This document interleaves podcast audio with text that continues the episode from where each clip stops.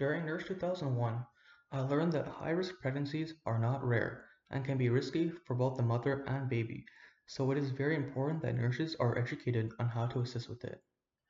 Specifically, both myself and my sister were involved with high risk pregnancies as our mom had both hypertension and was above 35 years of age. However, I learned that just because a mother is going to have a high risk pregnancy does not mean that the mother made a mistake or that the pregnancy is guaranteed to be unsafe, as interventions and monitoring can be used to minimize the risks.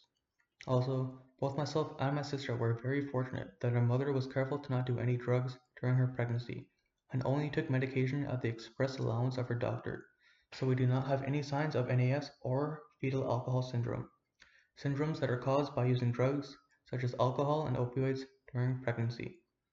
I had a shadow health patient named Jennifer Wu, and her gestational diabetes caused her to have a high risk pregnancy, and she was very anxious about it.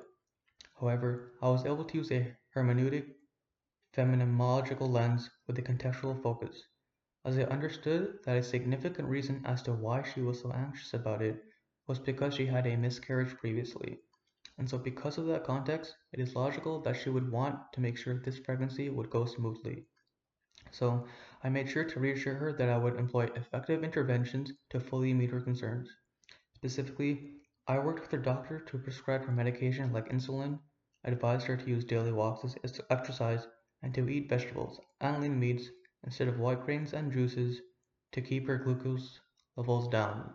Further, I taught her how to monitor her fasted glucose levels in the morning with a glucose meter and that she should contact her doctor if she gets a value over 125 milligrams per deciliter as that is hyperglycemic.